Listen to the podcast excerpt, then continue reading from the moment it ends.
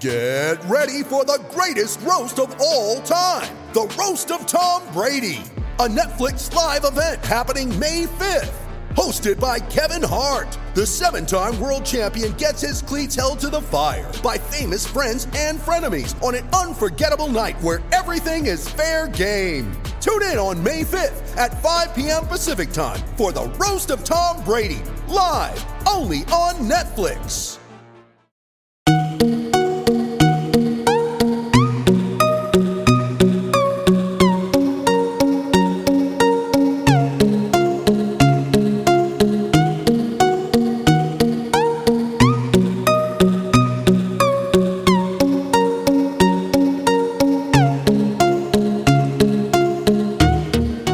To the Denver Stiff Show. I am your host, Ryan Blackburn at NBA Blackburn on Twitter. It is Thursday night as I am recording. Uh, several teams are playing tonight, not the Nuggets. We have a, a rare off day. It's what seems it, the Nuggets are going to play four games in six nights over this uh, over this recent stretch. Actually, no, they already did. They played four games in six nights. They'll they'll complete a five game, eight day road trip uh, tomorrow night, Friday, against the San Antonio Spurs. That is a trap game for the, all those involved. So just keep in mind that Denver going four and zero. Uh, it could it could turn to four and one real quick against a team that's playing real well in the Spurs. So just keep that in mind before you get your hopes up too high. Uh, Speaking of not getting your hopes up too high, I, I have a, a very averaged guest uh, coming onto the show. I, am just kidding. Uh, he is the King of Thornton, host of the CSG podcast, uh, Colorado Sports Guys. Make sure to go check that out. And OG Stiff and my good friend Jeff Morton. Jeff, uh, how how do you feel about that tepid intro? It was great. It was it was befitting my stature is what it was. Uh, but uh, interesting. Okay. but you know, it's, it, it, you were just uh, you're just bringing that up on uh, on uh, your the, the games going on and the the fact that the Nuggets just had uh, four games in six nights. Um, I think the Nuggets just need to have complete 100% adversity against them in order for them to function just as a unit because i think it's when crazy, they got it right? easy when they got it easy they just they just for some reason they don't function so um, good for them for going into the, the most difficult part of their schedule with, with a five game winning streak Sure. Yeah, we'll just we'll just take it. Like they they screwed around with the early games. Uh, they lost to two games against Sacramento at the beginning of the season, including that awful, awful season opener. Uh, so that thing is it's it's so weird that that was a game that happened this season because this team feels so much different right now than they were back then. Uh, Michael Porter Jr. is coming off the bench, though he looks incredible. JaMychal Green is back. They haven't lost a game with JaMychal Green yet. Uh, every, everything just feels different, right? It does. It's uh, I don't know who to credit, but I'll be honest with you. Nikola Jokic has had had a, a, monster year, and I'm sure we'll get to that later. But uh, JaMychal Green could be the MVP of his team. Yeah, because he has fundamentally altered the way they were going as soon as he came in, uh, because things started. And I, I think some guys are like that. Um, I think Danilo Gallinari was kind of like that for the Nuggets back in the day. Uh, he, he, wasn't the best guy, but he made everything work. And right. it seems like JaMychal Green just makes everything work for the Nuggets. And that is that is you need guys like that on your roster because those guys are like uh, I hate using the term glue guys, but in reality, uh, it seems very much like JaMychal Green is a glue guy on this team, and those guys, you know, are worth their weight in gold. I was listening to uh, to Adam and Matt talk on Locked On today, and and they mentioned that there was a lack of appreciation for a skill set like JaMychal Green's mm-hmm. in the in the Clippers organization. And and I tend to agree that a guy like that who does everything, he's a guy who I, I feel very comfortable about uh, with the ball in his hands, uh, when he's on the court defensively, when he's getting ready to rise for a shot. I feel very comfortable with whatever he's about to do, except for maybe right. posting up. Like that, that, that I'll say is has been a little hit or miss. But like other than that, like he has just been so great at everything. It's really taken me by surprise. Are, are I was going to ask, are you more surprised with with his performance or Monte Morris? But I, I tend to think that it's JaMychal Green, right? I think it's more JaMychal Green. You know who who JaMychal Green reminds me of, and and a who? kind of Uh, not not quite as good version of Horace Grant. Uh, hmm. Okay. Horace Grant was also a glue guy for the Bulls and the uh, the Magic when he went there, and uh, he kind of has that Horace Grant thing with me. Um, a guy that just does a little bit of everything, and what he does is demonstrably positive. So yeah, that was 100%. The the, the Bulls uh, just we're not the, the, same team without Horace Grant on there. Of course, later they got Dennis Rodman, but Horace Grant was a different kind of animal. Uh, and he really is one of those guys that made the triangle work. And it seems like JaMychal Green makes whatever the Nuggets are doing work in that kind of Horace Grant kind of way. Of course, Jeremy Grant's uncle, you know. Yeah, hey, actually, I, I, you say that, and I honestly didn't even make that connection, but it really does make sense. That like mm-hmm. there there is something to be said for for players of that archetype that really impact the way teams play and really impact the way teams can win. And that's one of the reasons why Jeremy Grant was such a big deal for this Nuggets team, or at least the way that I thought he was going to be a like kind of filling into that role. He's clearly shown that he's more than a role player in Detroit, but I tend to think that you need guys, especially around stars. You need guys that are willing to both cede to the background and and and step out of the spotlight, but are also comfortable stepping into the spotlight and showing off their skills and making sure that everything that they do is appreciated because they have their hand in everything. And JaMychal Green feels like that. He he ran a DHO with Nikola Jokic and passed it to Michael Porter Jr uh, in the Miami mm-hmm. game. He's been hitting like 48% mm-hmm. from three or something absurd. Uh, he continues to play defense at an incredible level at both power forward and center. It's just been very impressive. Well, he is, to me, the guy that has kind of made everything work in, you know, the, the Malone way. He needed a guy like JaMychal Green right. uh, who's who's not Jeremy Grant. I, mean, let's let's let's throw this out here. He's not Jeremy Grant. He doesn't have the same skill set. Um, they're ostensibly playing the same position, even though I would say Jeremy Grant's more of a three than a four. Sure. Um, he is giving them something that they desperately needed to start the year when their defense was so bad. He's just making everything that that he when he's in there, he's just making everything make sense. And like I said, you know, a couple minutes ago, it, it guys like that are really worth their weight in gold. I, I like the Danilo Gallinari comp. I think it's it's some sort of blend between him and Wilson Chandler.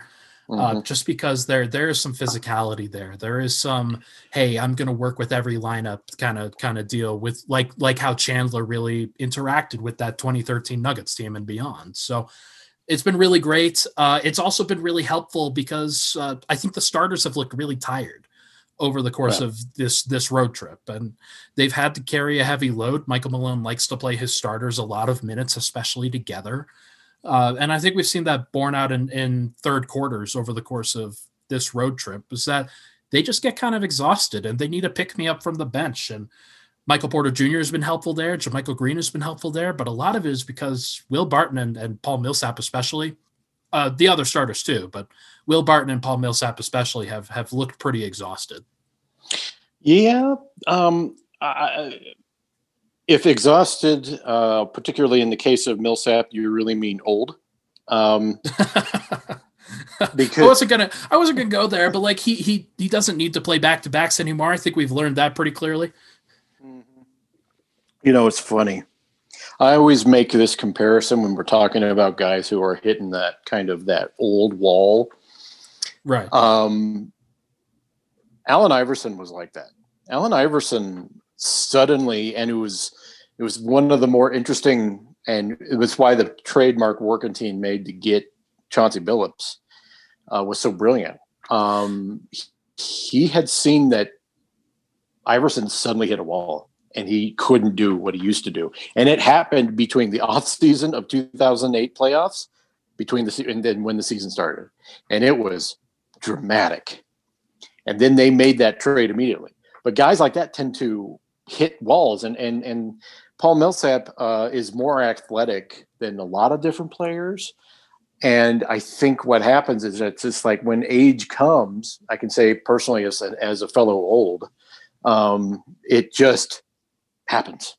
And it just happens suddenly. And then suddenly mm. you hmm. just can't do the shit that you used to do. Pardon my French.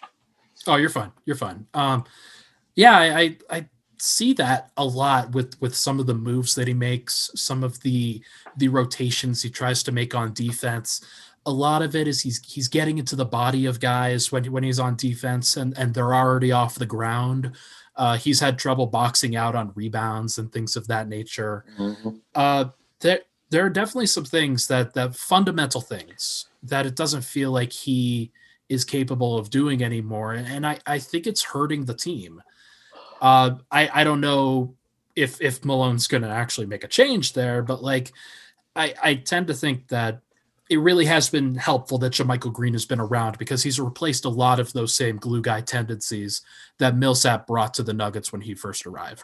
Yeah, and do you do you think? I mean, did, I wonder if you noticed the same thing. I did. There was a stretch in, I believe it was that second Phoenix game where he completely didn't had uh, Millsap had no idea where to be on the offensive end, and it was just completely botched possession. And then on the other end, he ends up shoving uh, a, a, a Phoenix three point shooter who I, I forget who was shooting it, just randomly shoving him because he couldn't make up the ground anymore. Yeah. And I was like, ooh. And I did a podcast on it last week, and it was like it, it occurred to me at that moment that he is hitting that wall. Now, I think you can preserve him and extend him out if you don't play him on back to backs, but that would require Malone doing something that he never does. And I did that's that's the gamble you take there is like may you know is is Malone gonna start doing stuff like that start staggering start doing things that he hasn't been doing so far um, you're really just depending on that at that point well, here's here's the problem that that I think he's facing right now, and it's it's like twofold, threefold. There are a lot of layers to this thing. Mm-hmm. Uh, independent of the Michael Porter Jr. factor, which we'll talk about soon. Right. Um, it's really easy to rest somebody when they're coming off the bench because you you usually play them 10 to 20 minutes in that general range. It's not expected that they're going to be in the rotation and, and be a consistent factor every single night. Uh, I think it would make a lot of sense to rest him from the bench. The problem is that JaMychal Green has really entrenched himself as so valuable with that bench unit to bridge the gap from when Nikola Jokic sits to when Nikola Jokic comes back in. And having that opportunity to make up ground or even gain ground when Jokic isn't even off the floor is just such a luxury that most teams don't have. It's something that Michael Malone, I'm sure, is very, very happy about. That that combination of Monte Morris, Michael Porter Jr., and JaMychal Green have really steadied things with that bench unit. They're they're the three guys that he trusts the most off the bench, and they might be numbers three, four, and five in some order, and guys that he trusts overall.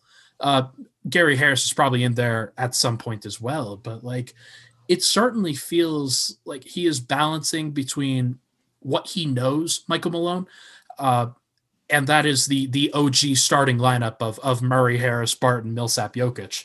I put out some numbers earlier today that that lineup is good. Don't get me wrong, like that's that's a really good lineup. But when when Barton and Millsap are off the floor and Murray, Harris, and Jokic are on the floor with anybody else, the team just they go ham. They go they go gangbusters in right. terms of how effective they are on both sides of the floor. So I I tend to see that that there's there's some holding back there in terms of what the Nuggets can do and have been able to do with those guys in the fold. Well, it was interesting when you think about it, uh, Ryan. Will Barton started off really well, yeah, and uh, in yeah. against uh, the Heat, and then basically did absolutely nothing the rest of the game. In fact, he didn't score a single point the rest of the game. He had 10 points in the first first quarter and then did not score again. And there was a stretch in the third quarter where he was legitimately atrocious. Right. Um, and I'm willing to forgive that with players. I, I, I think Will Barton gets um, um, far too much crap from Nuggets fans. Um, I think he is good for what he does. I think sometimes too much is asked of him And I think that is where things break down. Uh, as far as Millsap goes, I don't think Millsap is as much of a linchpin as people think that he is because he I'm not even sure what he was bringing before as as far as defense he can even do anymore. I just I, I'm not seeing he can do it in bursts, but he can't do it all game long. And that is what right. I'm I've been seeing this year is that he has taken a dramatic step. Um, just lost a step, I should say. And I think that part is affecting everything. When you're talking about resting, when you're talking about bringing guys off the bench, um, sometimes a bench looks more effective because some you you see a, a positional um, um, kind of a, a, a, excellence that we've been seeing uh, from right. JaMychal Green, and it looks uh, really good. Maybe because by and large we haven't been getting much, if anything, from Paul Millsap this year. Um, now it's a tough position to be in. I don't mind him starting, but I do think that maybe approaching the starting lineup a little differently in terms of, like I said, start staggering and maybe play. Um, this was the idea I had in my podcast was playing Paul Millsap about four minutes to start the game, and then bring him in. You know, have him play when Jokic plays with the bench unit and do that stuff. Bring him in in spots, play him at max twenty minutes, because I think Millsap, if he's rested and ready, can give you good minutes in the playoffs. Um, but as it's going right now, it's just it's almost sad because I, I just think he's he's trying to do what he used to do and he can't. And that's that's that's been kind of sad for me to watch. One of the projects that i've really undertaken this year in terms of uh, just trying to know the nuggets better and trying to figure out what what malone's tendencies are i've been tracking every rotation that he has done game by game uh, via a template that i use that i post to twitter. Mm-hmm. and he so far has been very consistent with how he has played paul millsap he yep. plays them in the first six to eight minutes of the first quarter, depending on how well he's playing. Uh, it's it's never less than that. Uh, it's it's never under six minutes. Everything is always over six minutes. Uh, and sometimes, like there there were a couple times where the starters were really good in the OKC game, for example, and they played right. eleven straight minutes, and then they didn't have to play again. But then he plays he plays the first six to eight minutes of the first and third quarter, the last five to six minutes of the second quarter and then never plays in the fourth quarter. I think he's actually suited up for just three fourth quarters so far this year. Right. So that's one of the reasons why his minutes are down. Uh, he plays about 20 minutes every game. I think that's about the right amount of time, maybe right. slightly less if he was coming off the bench and, and doing so in like eight minute stints in the in the first, second, third, fourth quarter or so. But I, I do think that some sort of change needs to be made to get JaMychal Green more time with the starting unit. He has been so impactful next to Nikola Jokic. Jokic trusts him with his life already. Uh, that's pretty clear. Uh, and it will it might make the bridge easier for Michael Porter Jr. I think if if he was playing next to JaMychal Green, somebody that can really cover for his weaknesses. They really play well together. They're very versatile and I think that, that that's probably the way that Denver should be approaching this. What would you do? Well, that, oh, go ahead. Go ahead. No, no, I was going to say. I'm sorry to interrupt you. I um, that lineup in the fourth quarter with Jokic, Murray, uh, Gary Harris, MPJ, and JaMychal Green was so good. Absolutely so good in that stretch in the fourth quarter where they basically put their foot on the neck of the Miami Heat, the depleted Miami Heat. Um, it was a sight to behold. They were legitimately well, I'm not going to say awe-inspiring because that'd be dumb, but it, it was it, was legitimately um, stunning to see how just how in sync they were, and it's and it's interesting to me to to see how I mean we can we will talk about uh, MPJ later, but there is there is an aspect of him that I I, I think works well with JaMychal Green, as you pointed out. Those two have a symbiotic kind of relationship for guys who really did not play together until four games ago. yeah, yeah. It's that's one of the that's one of the big factors from this Nugget season was that not having JaMychal Green for December, and then not having Michael Porter for the next 10 games, it really we, we never saw what Denver's final form could be. And I think right. there's definitely an argument that it could be Porter, Green, and Jokic playing mm-hmm. that three, four, and five, uh, and and helping Denver get through some games, and and they match up reasonably well with some of the best teams in the NBA based off of how how talented they are with that group. Now, my question to you is, if they move those guys into the starting lineup, does your alarm bell go off for the bench unit at that point? Like, like what happens with that group if if Barton and Millsap are struggling to score and to play? next to Nikola Jokic, then what happens if you take Nikola Jokic out of the equation? I'm, I'm going to uh, use, I, I, I, often quote George Karl um, in these podcasts, but I, I got to go back to the well here. George, in about 2009, the 2009 10 season, after Ty Lawson was drafted, discovered that the second unit played completely different from the first unit. Right. Uh, the Nuggets' first unit by then was actually a probably a mid-paced team, uh, largely due to Chauncey, and they were not that run and gun Nuggets team you saw with Iverson and all that. Mm-hmm. Um, but that second unit came in and they were blazing fire, and they were they played fundamentally different from the second unit. So it was like a complete change of pace um, from the first unit.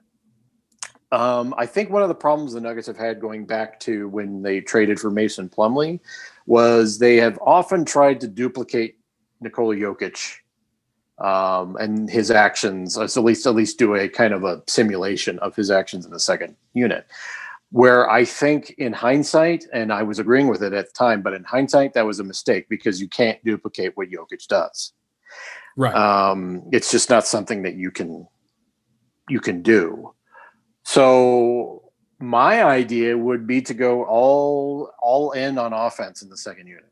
Would be to have Facu Campazzo, have uh, um, Zeke Nnaji, have um, uh, uh, Hampton, RJ Hampton, have guys like that out there um, who will just run and gun and leave it all out there like that because Campazzo is going to at least always try on defense, right?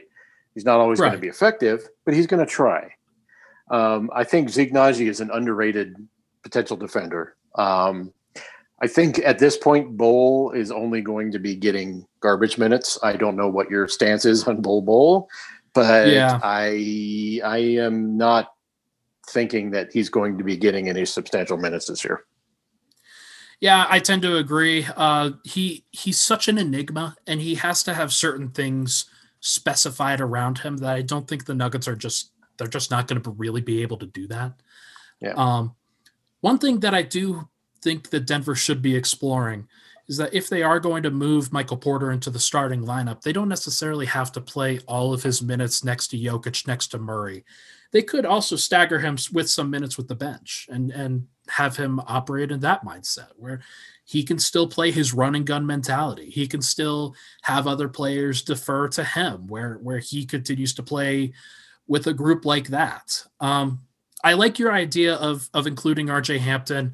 When PJ Dozier comes back, I, I might include him in there as well, just right. because he he is he's a, a, a defensive kind of like savior in terms of how much effort he can put into that that group and and potentially make some impact. But uh, I could see them going with uh, for the time being. Like if let's say they were to make a starting lineup to change tomorrow, which they won't. Uh, I have no idea when it's going to happen, but uh, I I would start Murray, Harris, Porter, Green, and Jokic and work on that lineup's chemistry together, and then I would put Facu, Monte, Barton, stagger Michael Porter Jr. with the four, and then put Paul Millsap at the five, um, or just not play Paul Millsap at all and go with Isaiah Hartenstein.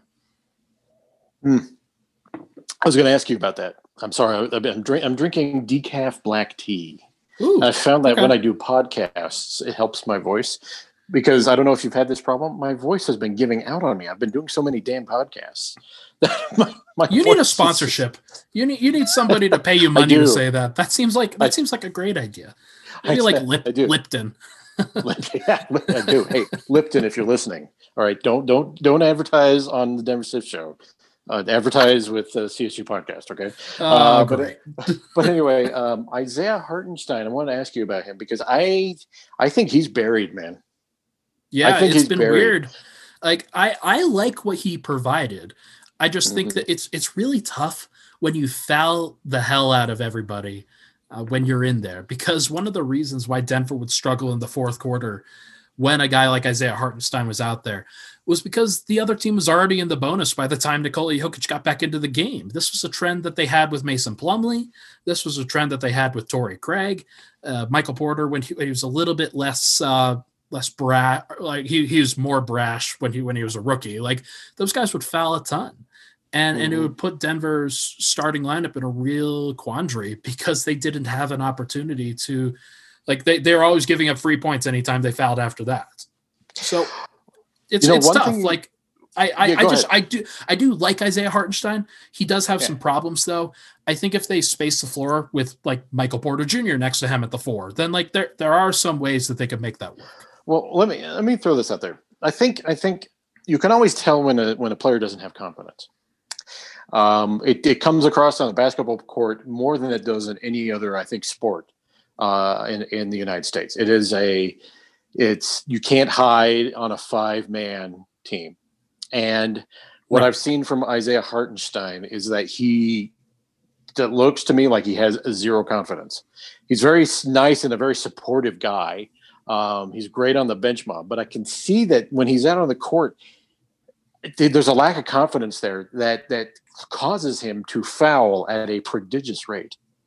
Like I thought Mason Plumlee fouled a lot, but yeah, uh, Isaiah Hartenstein is uh, takes the cake. And Mason Plumlee does from, foul a lot, by the way. He actually leads the NBA in personal fouls right now. I just thought you ought to let to let you know there. that's, that's that's amazing. That's absolutely amazing.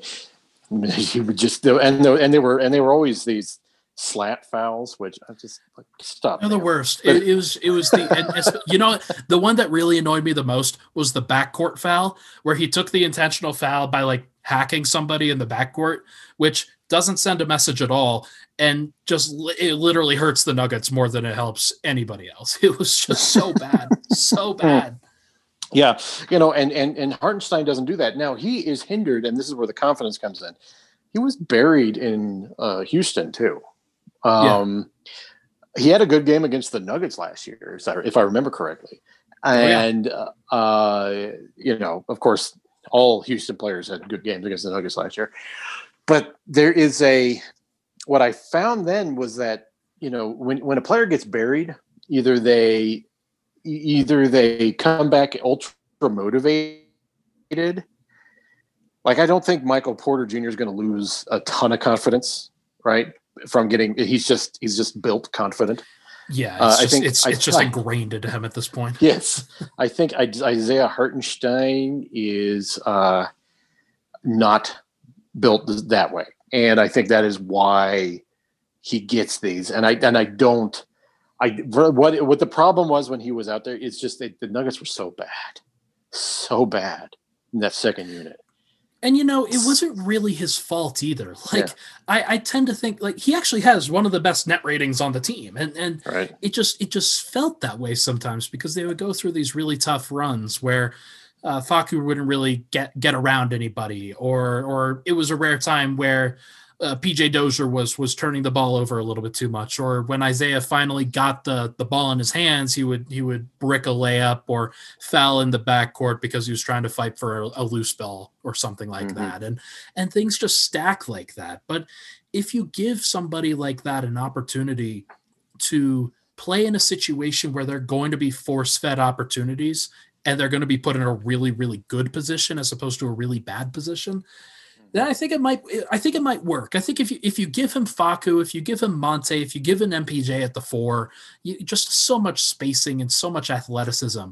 uh, well, uh, with with Porter and Hartenstein, like he's an athletic dude too. He can get up and down the floor. He dunks really well. Like like there's there's some things that he can do blocking the ball that that I, I think about Jokic. I think oh, there's no way that Jokic could do that. Like Hartenstein mm-hmm. can do so many really athletic things that he just needs to get his head on straight, and, and he could be a really impactful piece for Denver off the bench. I just don't see it right now. I don't either. And I think they're going to go with this small lineup. This is why I'm kind of disappointed they're not playing Zeke Nnaji more. I'll be honest with you. Because I think even though he's a rookie, I think he can provide some athleticism in that second unit. And this uh, second unit right now is severely lacking, I think, some of that. Um, yeah. They're they're lacking range if Porter's not out there. Um, yeah, to be fair, if, like if not, JaMychal Green, if, if Porter and JaMychal Green are out there, I don't feel yeah. like they need Zeke Nnaji. Like that's that's no, what I'll say. They do not. But if they plan on making a move, if they, if they if they plan on putting Paul Millsap at center or Millsap at power forward and Isaiah Hartenstein at center, that's uh that's a little bit more dangerous. So I, I do get what you're saying. I, I like Zeke, and I think that he could give them some good minutes. Yeah, I, and I don't think you know. I'm not talking about you know uh, uh, Manu Ginobili minutes. I'm talking like I, I, uh, you know good spot minutes to where he can like contribute. You know the the the most popular player on uh, any roster is the guy that never gets out there. yeah, that is true, that is true. that is just like the old backup quarter thing. The quarterback thing is the uh, quarterback's always the most popular guy on the roster, um, and that's true with here because people like that unknown. It's like Bol Bol inexplicably for a guy who's really done nothing is is the most popular guy in this Nuggets. One of the most popular guys in this Nuggets roster. And yeah. the same kind of thing kind of applies to other players who never see that. It's like uh, R.J. Hampton you know the great unknown or um, uh, uh, what's his name who hit the long shot shot last night um, at the end uh, slip of the tongue there oh, that's uh, I have no idea. Uh, I have no, no idea. oh, what's, what's uh, uh, Howard, Marcus Howard. Howard, Marcus Howard. Yeah. Oh my God. See, see, age. This is this is age. This is this is old. You're hearing it right now. Um, I could, uh, I do that on my podcast, by the way. I mean, I will I will have a brain fart and I will leave it in there because oh, yeah. I figure I, I figure I people need to know who I am. Yeah, no way I'm cutting this out. You you don't get that luxury.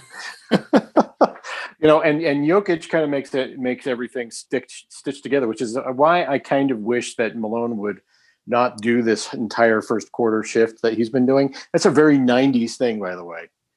That yeah. is a very 90s thing. Uh, Patrick Ewing used to play the entire first quarter and then the first two minutes of the second quarter. Uh, yeah. It's just, it's a very 90s thing to do. 14 I, straight minutes. That's just like, that's wow. That's weird. I mean, yeah. different time. Don't get me wrong, but like, no, I, I actually kind of like what Malone does because mm-hmm. he'll he'll leave Jokic in, and by the time he's out there for the last two minutes of the quarter, uh, he is usually helping out Facu Campazzo, Monte Morris, uh, Michael Porter Jr. and and JaMychal Green in this case, and and helping them win the end of the quarter because that's been a it's been a problem for the Nuggets in a lot of cases where the moment he goes out, when when he does leave, then then the Nuggets will lose a quarter and go on a a 7-0 reverse run where where where they they start putting themselves in a hole. So I I, I tend to see Malone's thinking in something like that, but I, I do understand like, hey, you, you want to get him some time with that bench unit to prop it up a little bit. Well, look, this is what I want want him to do. I just for for some reason I think he should be kind of going in and out, right?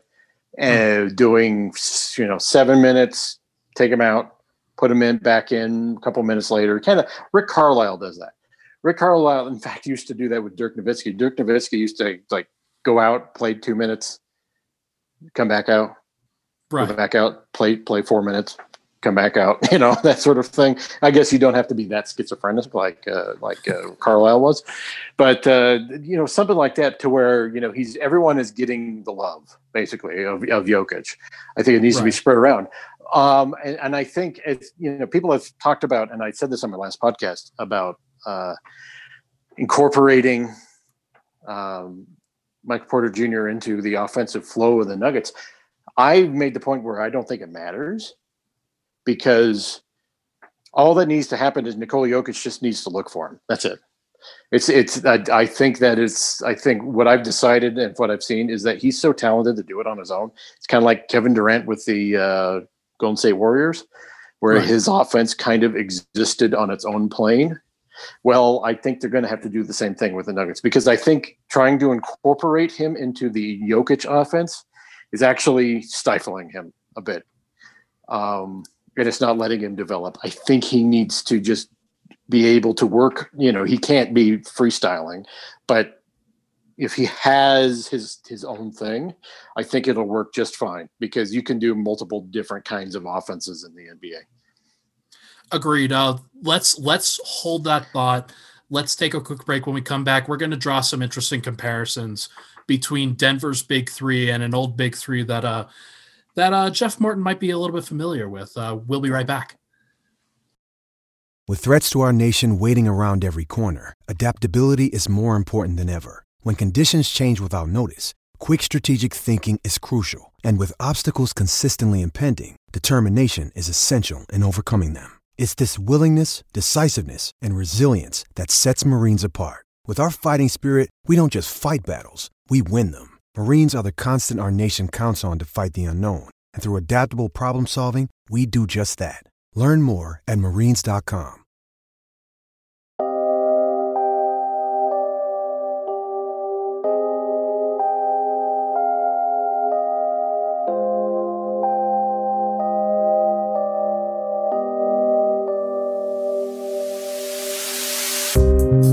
back. Denver Stiff Show. Ryan Blackburn here, joined, of course, by the OG Stiff himself, the King of Thornton himself, Jeff Morton. Uh, Jeff, you were just making the point that Michael Porter Jr., it might not be in the best interest of the team to incorporate him into the Jokic offense, into into the style that, that Jokic plays with other players, where it's it's more egalitarian, where he's cutting off ball, he's making complex reads, he's moving, cutting, uh, doing doing things to free up easy points consistently. I tend to agree with that. Michael Porter's really good at the hard stuff, and and like you you want to you want to get him doing what he's what he's best at, and and that really is what he's best at is is hitting those uh, open sometimes contested jumpers, uh, making the tough plays, uh, just kind of earning free points for a team that don't necessarily exist in the normal plane of a Jokic offense. Uh, what do, what do you think about what do you think about that concept first of all of of changing the offense and drastically changing things to kind of meet Michael Porter Jr.'s needs? I don't think there needs to be a change. I, I, I think I think where people miss things, and I I, I refer to a lot of different people I've seen who's talked about how it's almost like in the alien hand syndrome. You know, it's just it, it's a part of your body that's that's like not operating within the rest of your body, and I right. get it. I get it because Jokic. There's two offenses: the Murray Jokic offense, and then there's the Jokic offense. Um, there needs to be Michael Porter Jr. offense, okay. which exists with Michael Porter Jr. Um, Michael Porter Jr.'s role when if is within the quote Nuggets offense is to space. That's it. But yeah. when he when he is cooking, he could do it himself. And that's the interesting thing that I've seen, which is why people are having a hard time adjusting, at least in my view adjusting to Michael Porter Jr. and, and what he does. He is so good at the individual stuff that we're not used to it. We're used to Gary being Gary Harris being really dependent on Nikola Jokic. We're used to Will Barton really working with, well with Nikola Jokic. These are guys who are not necessarily, and which is why probably Will Barton's not on the bench, uh, who work well within the Jokic construct. The difference with Michael Porter Jr. is he can get his own offense basically in any kind of given situation. He's such a an elite shooter and such an athletic player. I don't know if you uh, noticed uh, in the last game, um, Monte Morris threw a pass to uh, Michael Porter Jr. I think it was in the second quarter, or maybe the first quarter. Um, that Porter just grabbed with one hand and brought it down, had complete control of it, and brought it up to the basket almost in one motion. There's not a single player on the Nuggets roster who can do that. Not one. He does such it, absurd things all the yeah. time. And and yeah. it, it's with plays like that. It's with the the incredible rebounds that he can grab sometimes. Like there, there's one that stands out against DeAndre Ayton uh, in the Suns when he was helping close that game out. Uh, he goes up and boxes out DeAndre Ayton with a with a seven footer, a big seven footer on his back, and just just easily grabs the rebound, skies over him, and grabs it with one hand and, and just just snatches it.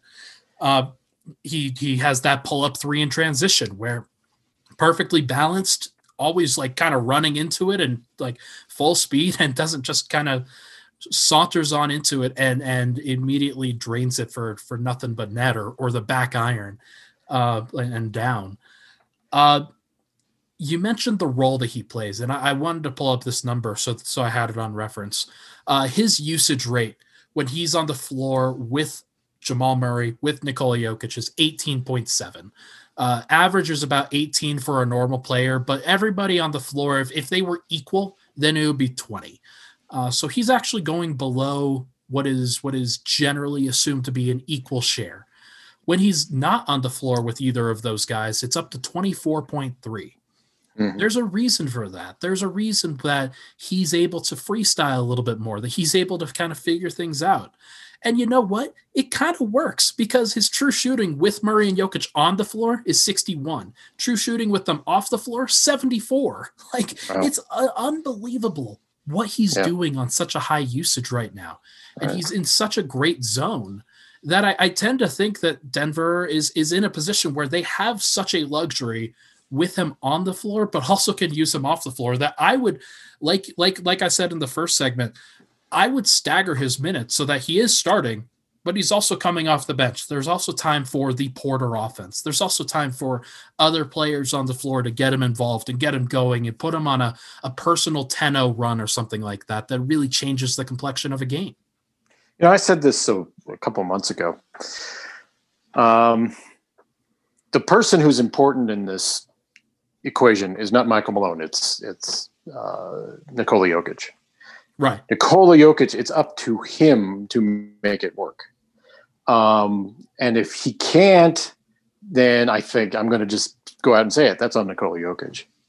I agree. Um, like when you have somebody that talented, two players yeah. that are incredibly talented, that want things to go the right way, that want the team to succeed and have the talent to do so with just themselves, it is on Nikola Jokic to get him involved. Because he handles the ball so much. It, it, it would be the same if this was uh, Andre Miller Okay, and, and, he was out there and and he he would tell uh, Michael Porter Jr. I want you to go out there and I want you to get a lob, and then he would just you know do that. That that's yeah. that's but that would be on Andre Miller.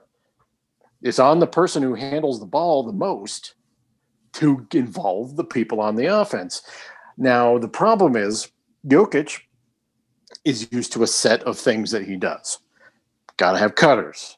Got to have uh, guys who, who do the dribbled handoff.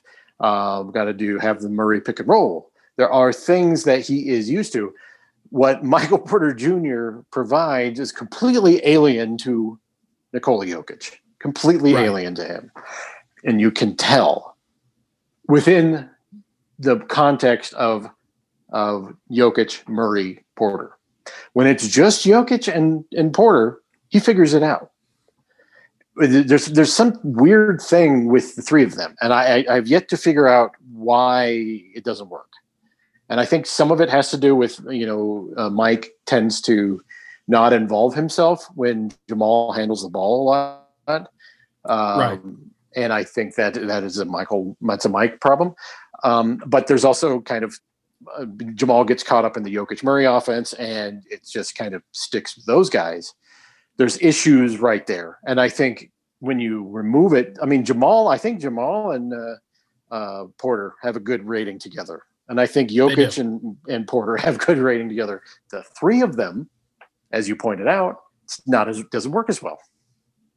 It's just fascinating, and like I think everybody has to sacrifice in in certain ways when they're all on the floor.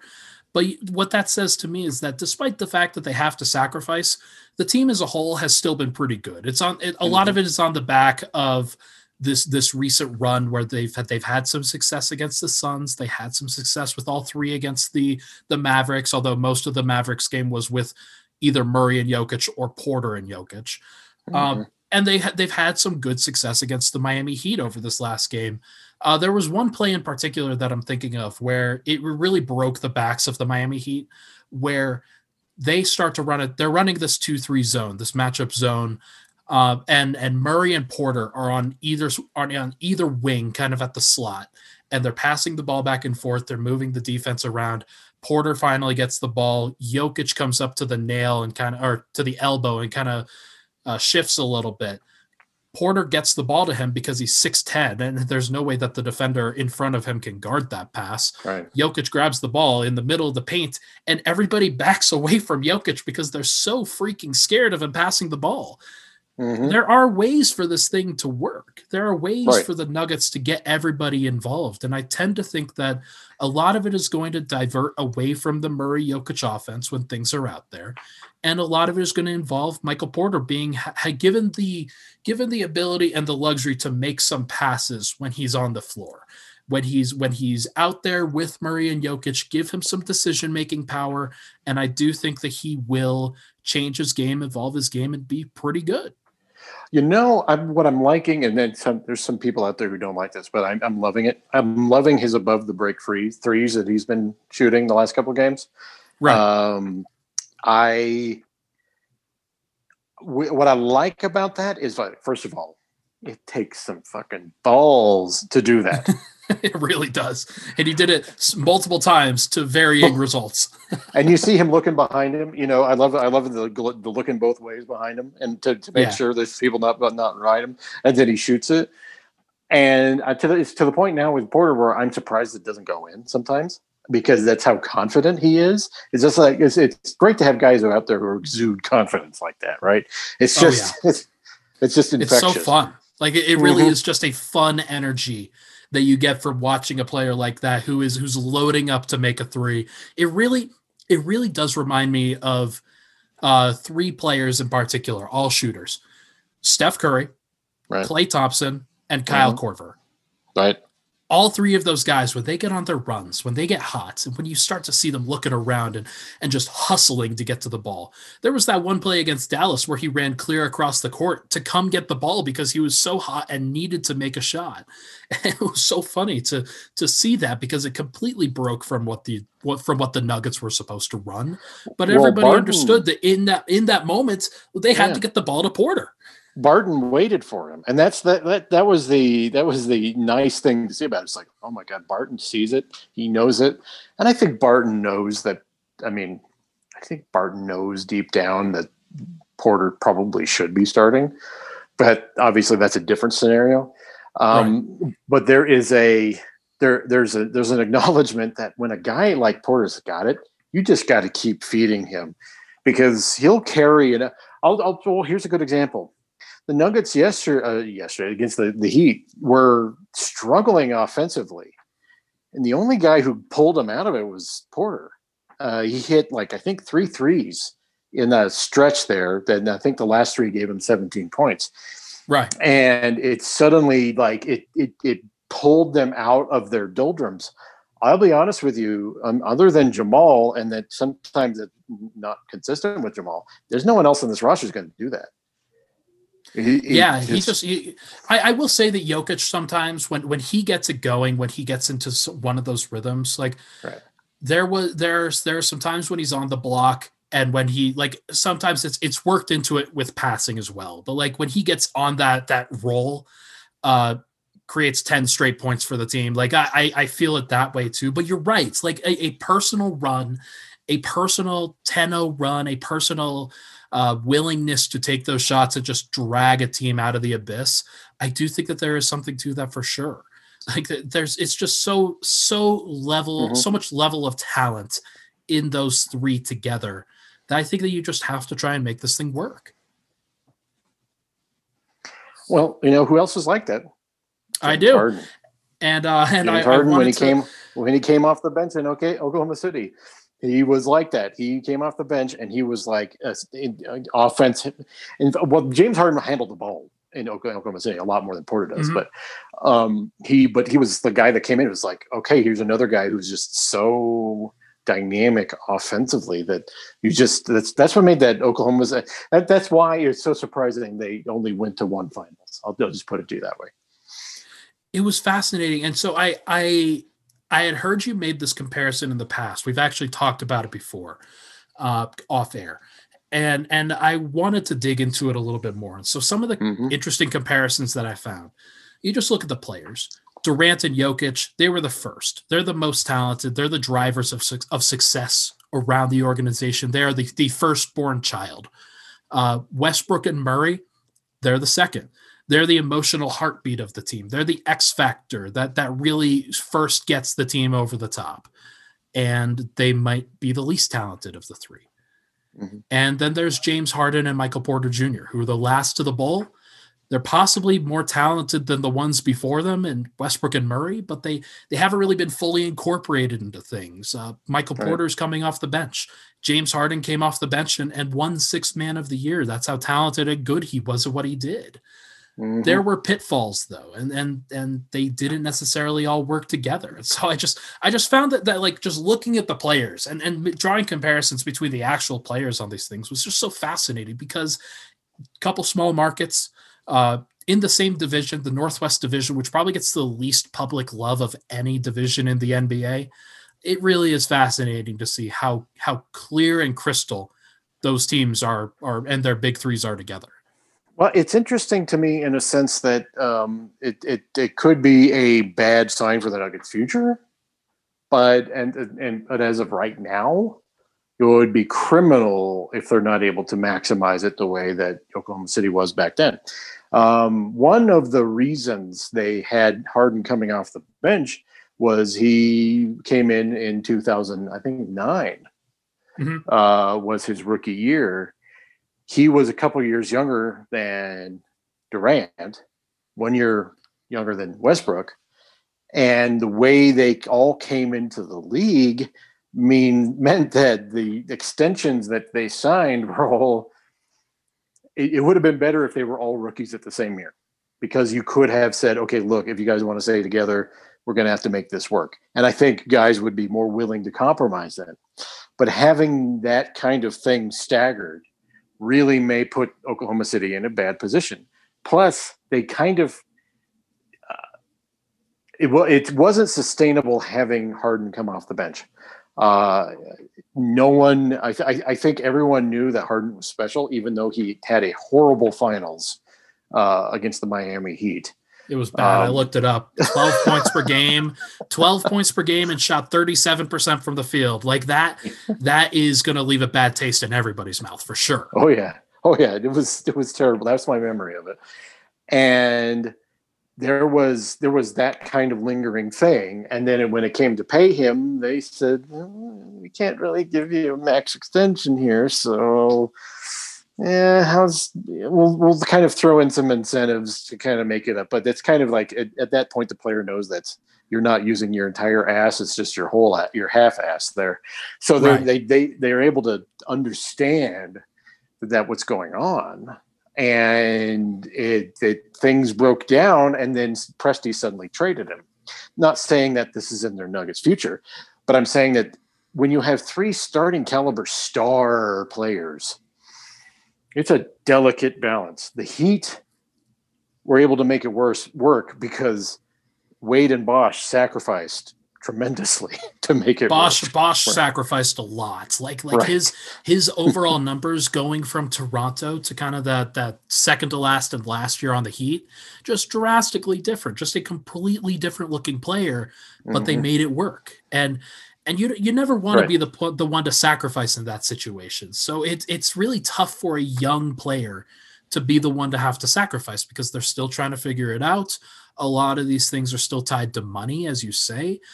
Mm-hmm. All of these guys, one of the one of the biggest biggest reason why they broke apart was because they were too talented together. They couldn't grow to their full potential at the same time because they all needed the ball in their hands. They all needed to develop as a point guard. All those guys like they they have point guard tendencies at this point. It's like it's pretty insane that the the way that they've grown apart from each other. Now you see in Brooklyn how well Harden and Durant work well work together. I Right. mean, they're still working out the kinks. Uh, it's I mean, I don't know how the Kyrie Ir- Irving thing is going to work with it, but that's a different, completely different subject. But the um, Durant and actually always worked well together. Um, that was one of the big things in uh, Oklahoma City was Harden would come in, Durant would be in there, and those would, and the, they would just tear up, tear up the opposing team. It was insane. One of the best drafting streaks I've ever seen in my life was Sam Presti between 2007 and 2009. Because also you got to keep in mind there they also had Serge Ibaka Right. And they had you know now if you if if you want to get into the weeds here and i fully can if you if people aren't going to check out your podcast and i hope that doesn't happen um they what happened was and this is the sequence of events in the 2008 offseason i believe they extended serge ibaka first Yes. and this is the year after the lockout Yes. um, so each team had an amnesty clause. Coming off that finals, uh, they needed to keep Harden. They needed to either a go into the tax uh, just a little bit because a couple years later, that uh, cap was going to explode because of the new TV contract, and it wouldn't matter. Of course, you can't see into the future. I digress. Um, well, they extended Serge Ibaka first. Uh, I think he got 40, four years, 40, I think something around there. Yeah, he, and he was an essential part of that team, kind of, but Yeah. but more of their their Jerami Grant than their James Harden. Like- right.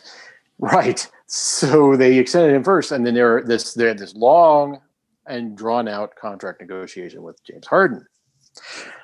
They refused to amnesty Kendrick Perkins. Right. Which made zero sense. It just it didn't make sense then. Doesn't make sense now.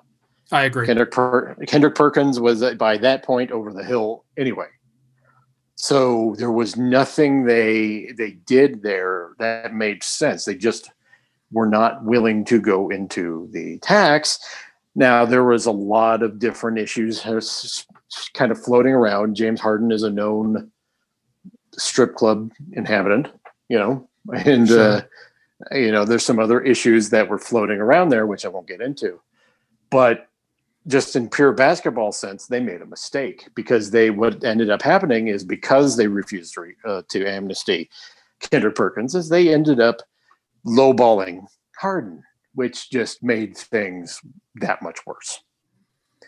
And then they ended Yeah. up having to trade him like two days before the season started. It was insane. I've never seen any trade like that before. It was nuts. It was nuts. I do I do remember it. I, I was just really starting to get into the NBA at that point, and and starting to see just how much of a mistake that they made by by selling him for for 50 cents on the dollar, 70 cents on the Mhm. dollar, whatever you want to call it.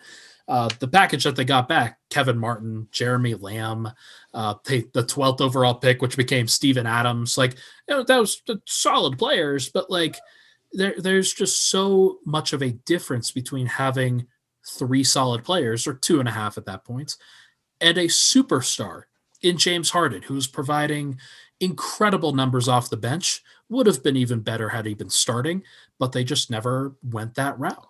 hmm And you don't want that situation here in Denver. And I don't think it will come to that. I, Tim Connolly is is a fair guy, um, and I don't think it'll come to that situation. But one of the reasons they ended up offering Harden that kind of low ballish contract was he was coming off the bench.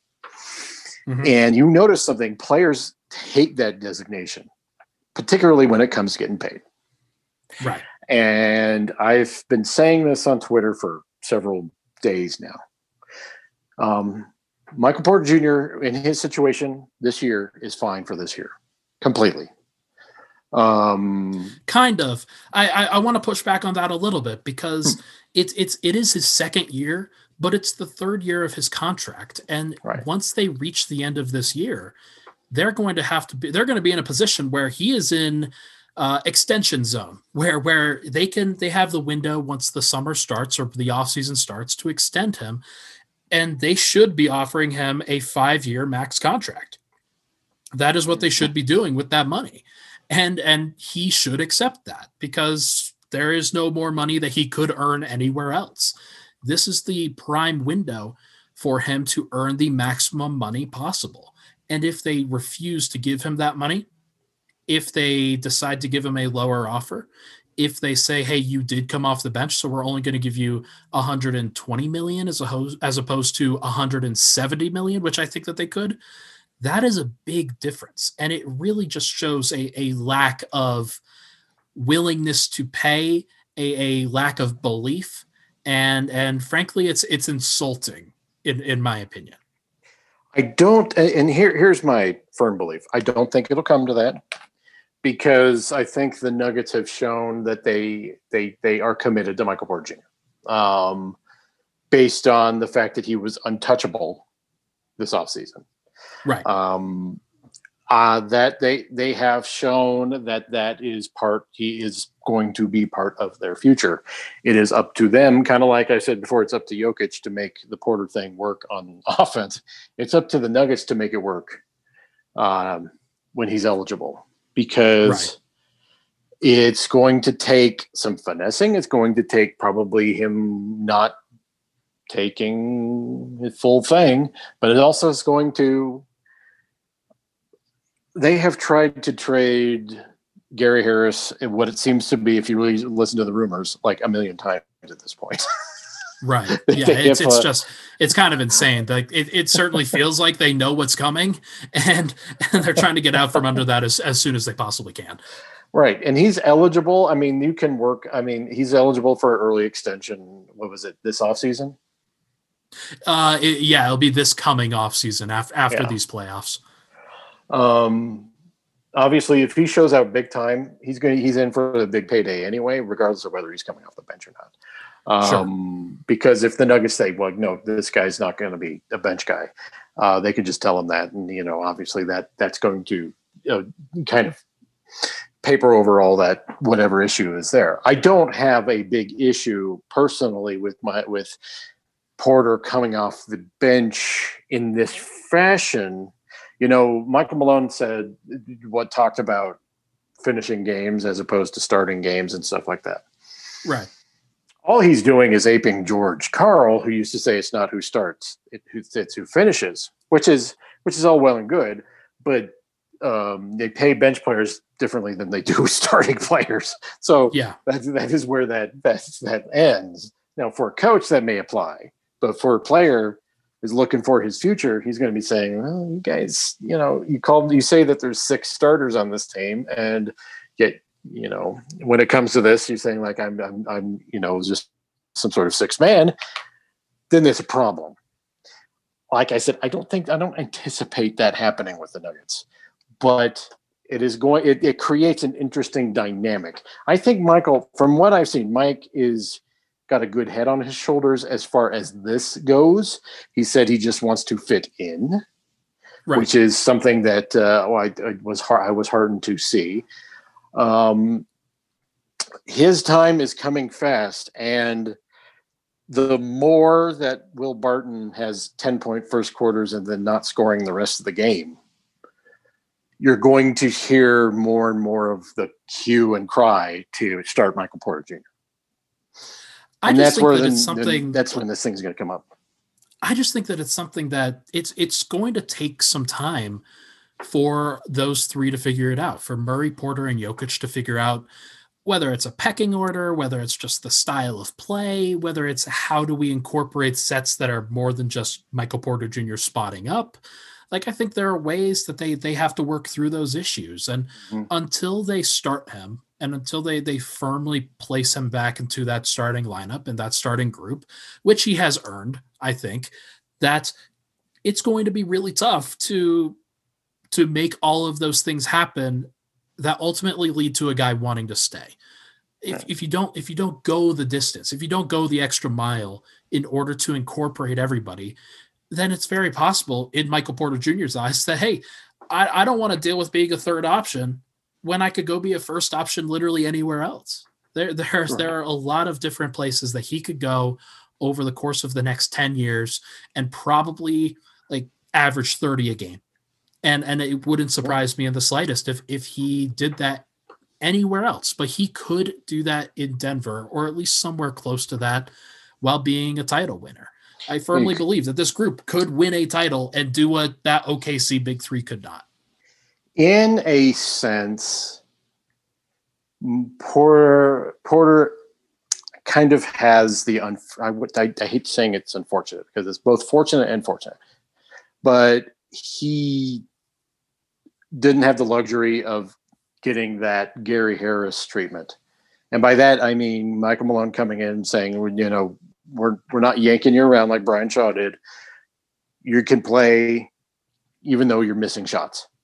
Mm-hmm. You are you are out there. We're going to live with the mistakes, right? Um, he's unfortunate for him that he hasn't been able to grow through that way because this is a good team.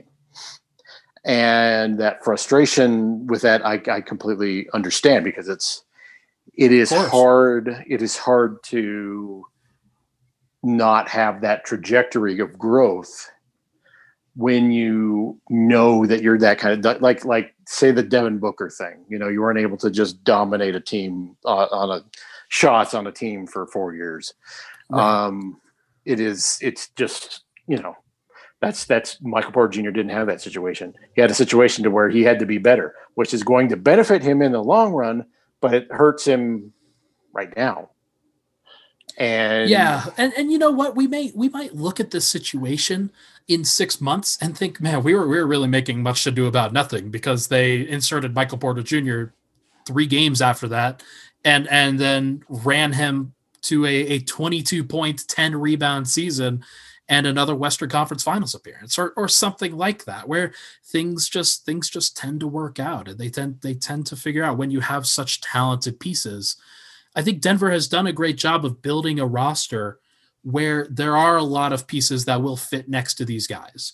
Uh, whether it's it's Monte Morris or JaMychal Green or uh, we'll we'll see on guys like Gary Harris and Will Barton. I think that we we discussed Paul Millsap like that. That's probably uh, something that they have to discuss.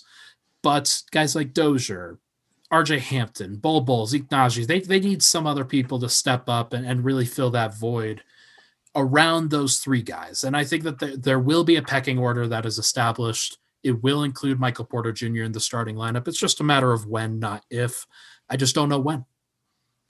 Well, and low key, um, as the kids would say, um, one of the one of the good things in a, in a bad way is that PJ Dozier has that unfortunate hamstring injury, which I feel bad for the guy. Hamstring injuries suck.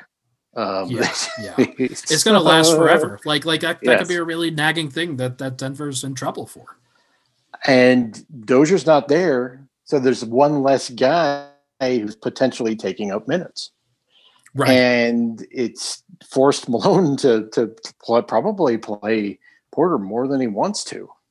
And I think that's actually helping him because I think we you saw at the end of the Miami game he turned up his defense and was like, I think what did he have? Four steals in four in steals, career high. Yeah, four steals, and a couple of them were great steals. I mean, just mm-hmm. like quick hands, knew where the ball was, and then he took the ball up the court. I think one of them led to one of his above the break threes. He's just that has actually, in a weird way, kind of benefited him, kind of being in these clutch situations where he can, you know, improve his defense because he still has issues. I mean, one of my one of my conclusions of this is that I did the offense will take care of itself with him because Jokic will eventually get used to him. Um, he just needs to get better awareness on defense because what that is his biggest crutch is that he's not aware. And you see, you saw in the Miami game, there's one, there was, there's one rotation in the uh, third quarter he completely missed, just completely missed it, and it led to a just an open dunk and that that I think cut the lead to like nine or something like that. And it just it just it was bad. Yeah. But there again, he made up for it by having like I think three three steals down the stretch and just playing with more effort. He just needs to be more aware. And if he gets more aware, I think he'll be just gravy. It's going to be interesting, man. I'm I'm really looking forward to covering this whole thing and and seeing just the development of this of this narrative of of this storyline because it is so fascinating. Right. It's this is the most talented Nuggets team of all time. Like I I I tend to believe that just given given what Jokic continues to do, what Michael Porter Jr. has shown, what Jamal Murray has shown, there there are certain ways that this team could continue to grow and be better than anybody else and, and I, I I know that you you might take exception to that as the as the resident Nuggets historian, but uh, I, I oh. truly do believe that this is. What do we think?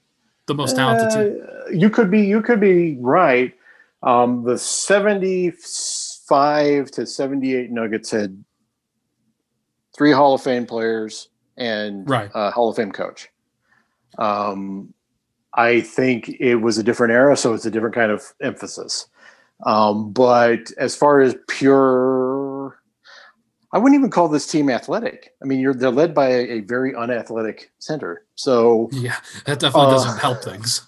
but it's it's quite interesting. They're talented in a different way because because basketball is played completely differently. That's why I hate comparing eras. It's just good. I was actually watching the, the 1976 ABA finals today. Yes, I was watching the 1976. Just, just cause, just cause. Yeah, good, good, good on you, Jeff.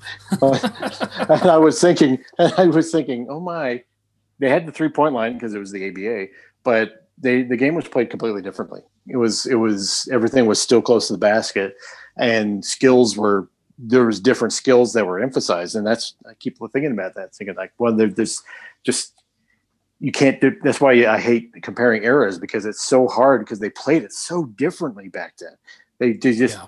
value different things however to make a long story short you could be right and I, my thoughts are constantly evolving on this and you never know by the end of the year i may say i may be agreeing with you that this is their most talented team it's kind of nuts like i i i wouldn't have ever thought that but i I have really enjoyed this this team. I've enjoyed covering this team. The way that they have recovered over that that brief uh, blip has been like is it's exciting to see what this team can do. Uh, you hope that they can do it all together. You hope that they don't they don't sell out and trade for James Harden or Bradley Beal. Uh, Bradley Beal would be fine. James Harden would not. Like it's just it's just more fun to root for the guys that that you drafted, and that's so unique about this team, about the OKC Big Three when you draft all of these guys and they're so talented all at the same time, they're so young, they're growing together. The the possibilities just feel endless. Well, I'll I'll I'll, I'll just not to not to extend your podcast out anymore, but I I just throw this out there. How pissed would people be if the Nuggets traded for James Harden and had to give up Michael Porter Jr. and you saw Michael Porter Jr. the glimpses you're seeing right now of someone who could be elite. How pissed would Nuggets fans be when James Harden eventually just bolts? I, I would have been pissed the moment they did it because yeah. I, it's it's not just about winning the championship. Like I think that that's that's what has really set this group apart for me. That despite the fact that the Nuggets have never won a championship, it's not about winning the championship that I think is the most valuable thing. And Nuggets fans have really grown to realize that. I hope and then maybe everybody's priorities could be different but like it's a, it's so much of it is about the journey and and where they came from not necessarily where they're going and and they'll eventually get there like if they continue to do the right things this is the Jokic principle that you just you just do the right thing every single day and continue to grind continue to make things better continue to work towards it and some somehow some way at some point in the future you're going to find yourself in an NBA finals with this group, hopefully. Yeah. I'm looking forward Absolutely. to it. That'll do it for this episode of the Denver Stiff Show. Make sure to tune in to the CSG podcast when Jeff Morton consistently releases his episodes, ranging from sports, politics, and especially Nuggets coverage in general. Going to be a lot of fun. You do music too, like that's it's always great. Music so, and movies. music and movies. You, you're, you're just a you are a renaissance man if I've ever heard. That's that's awesome, man. Um, a true a true Uh, auteur. Yeah. love you, Jeff. Talk to you soon. Anyway.